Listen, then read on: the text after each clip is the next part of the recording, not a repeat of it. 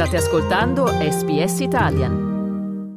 E voi state ascoltando il programma in italiano di SBS con uh, Carlo Reglia e Massimiliano Gugole. Questa mattina abbiamo iniziato il programma di oggi dalla Gold Coast, colpita a Natale da piogge e venti fortissimi che hanno portato anche alla morte di una donna colpita da un albero di velto. Ancora ieri sera le abitazioni senza energia elettrica erano 121.000 ed è quindi inevitabile pensare alle questioni climatiche in casi come questi, questioni che si sono riproposte in diverse forme durante questo 2023, discusse nei summit internazionali e nei parlamenti di tutto il mondo, ma anche vissute in prima persona in Australia ed in altri paesi.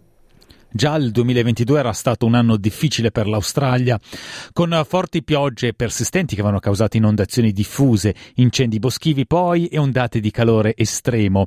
Ad inizio anno l'ex commissario per i vigili del fuoco e i servizi di emergenza del New South Wales, Greg Mullins, commentava su come la politica stesse assistendo al risultato della nazione contro il cambiamento climatico.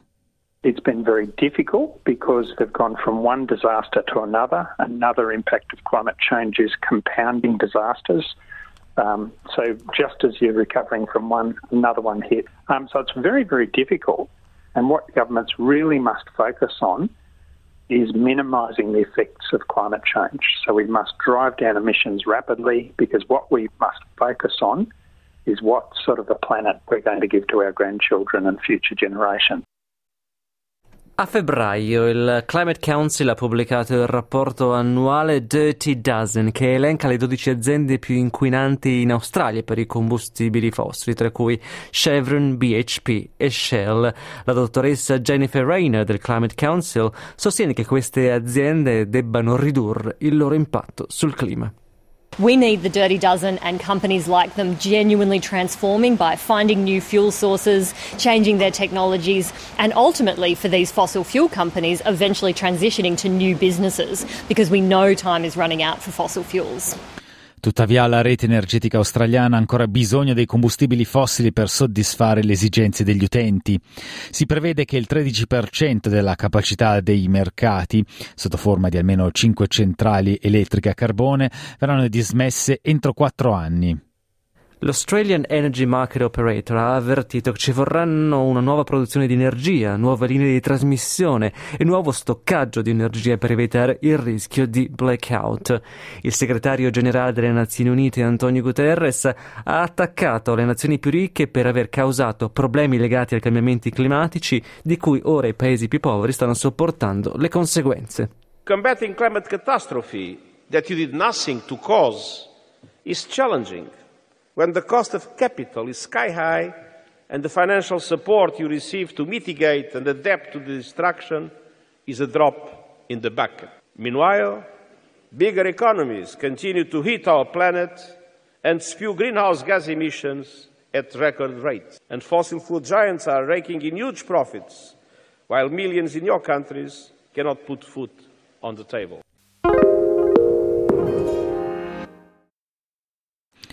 A marzo il gruppo intergovernativo sui cambiamenti climatici ha pubblicato un rapporto in cui conferma che gli esseri umani hanno causato riscaldamento globale e che le emissioni di gas serra stiano continuando ad aumentare.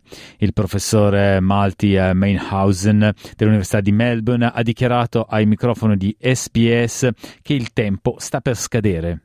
This decade is really the last decade um, and until 2030 is the last time window that we have a chance to um, keep global warming to one and a half degree um, temperatures in the next assessment cycle. So if we are presenting you the next report, that chance will have gone. La legge del governo federale sulle emissioni climatiche, che costringe i 215 maggiori produttori di emissioni nocive in Australia a ridurre le proprie emissioni del 4,9% ogni anno, quella legge è stata approvata alla fine di marzo con i senatori costretti a dormire nei loro uffici dopo una maratona di dibattiti notturni.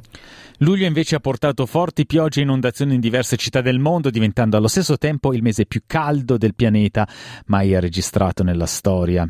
Il rapporto intergenerazionale del 2023 pubblicato dal governo australiano guarda a 40 anni nel futuro e ritrae una nazione più povera, meno produttiva e più calda. Il ministro del Tesoro Jim Chalmers afferma che quel rapporto ricorda che non c'è tempo da perdere ora quando si tratta di agire sul cambiamento climatico. We can't be complacent about the future. And where that complacency could be the most damaging is when it comes to climate change. You know, we've tried complacency on climate change and uh, it's meant that we've wasted a lot of time. ma è stato un incendio sull'isola hawaiana di Maui a catturare l'attenzione del mondo in agosto. Decine di persone hanno perso la vita, migliaia sono state sfollate e la storica cittadina di Lahaina è stata rasa al suolo. L'inaspettata ferocia delle fiamme è stata attribuita ai cambiamenti climatici. Il maggior generale Kenneth Hara del Dipartimento della Difesa dello Stato delle Hawaii descriveva in quelle ore condizioni estremamente difficili. The reason it spread so fast is there are reports of gusts of up to 85 miles per hour. So, you know, that, that is so fast, and that's why uh, Maui County had such a hard time doing containment of the fire. And because the winds were so high, we couldn't provide the helicopters to do the water bucket support. Questo ad agosto, a settembre invece il Bureau of Meteorology ha seguito quanto stabilito da altri istituti omologhi nel mondo, dichiarando che l'Australia è entrata in un modello climatico eh, detto El Niño, con un clima caldo e secco che i servizi di emergenza temono possa aumentare i rischi di incendi boschivi in tutto il paese. Un anno questo 2023 con diverse prove dei danni causati dai cambiamenti climatici che è culminato nella COP28, la conferenza delle Nazioni Unite sui cambiamenti climatici tenutasi quest'anno a Dubai negli Emirati Arabi Uniti. Uno dei risultati più significativi è stato il lancio di un, del cosiddetto fondo per le perdite e i danni per i paesi più colpiti dal riscaldamento globale e l'inviato per il clima delle Barbados Avinash Persaud afferma che l'accordo è qualcosa che nazioni come la aspettavano da molto tempo.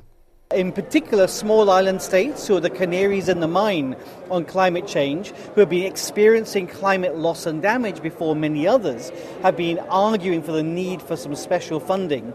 All the climate vulnerable countries are now also the world's most indebted countries because of having to fund reconstruction and rehabilitation without funding. Ma quando alla COP28 è stata concordata la dichiarazione finale, molti paesi sono rimasti delusi del fatto che l'impegno ad eliminare gradualmente i combustibili fossili non fosse più pronunciato. La responsabile del clima e dell'energia di Greenpeace Australia, Jess Panigiris, ha spiegato a SPS che è vitale continuare a combattere. What's positive is that the world has agreed on what's needed. And that's transitioning away from fossil fuels. But what's disappointing is there's no action plan to do this yet. So we will keep fighting for the action that we need to keep 1.5 degrees alive. That's what our Pacific neighbours are asking for, and that's what we need in Australia in order to avoid more catastrophic bushfires, floods, and extreme heat. Volete ascoltare altre storie come questa? Potete trovarle su Apple Podcasts, Google Podcasts, Spotify o ovunque scarichiate i vostri podcast.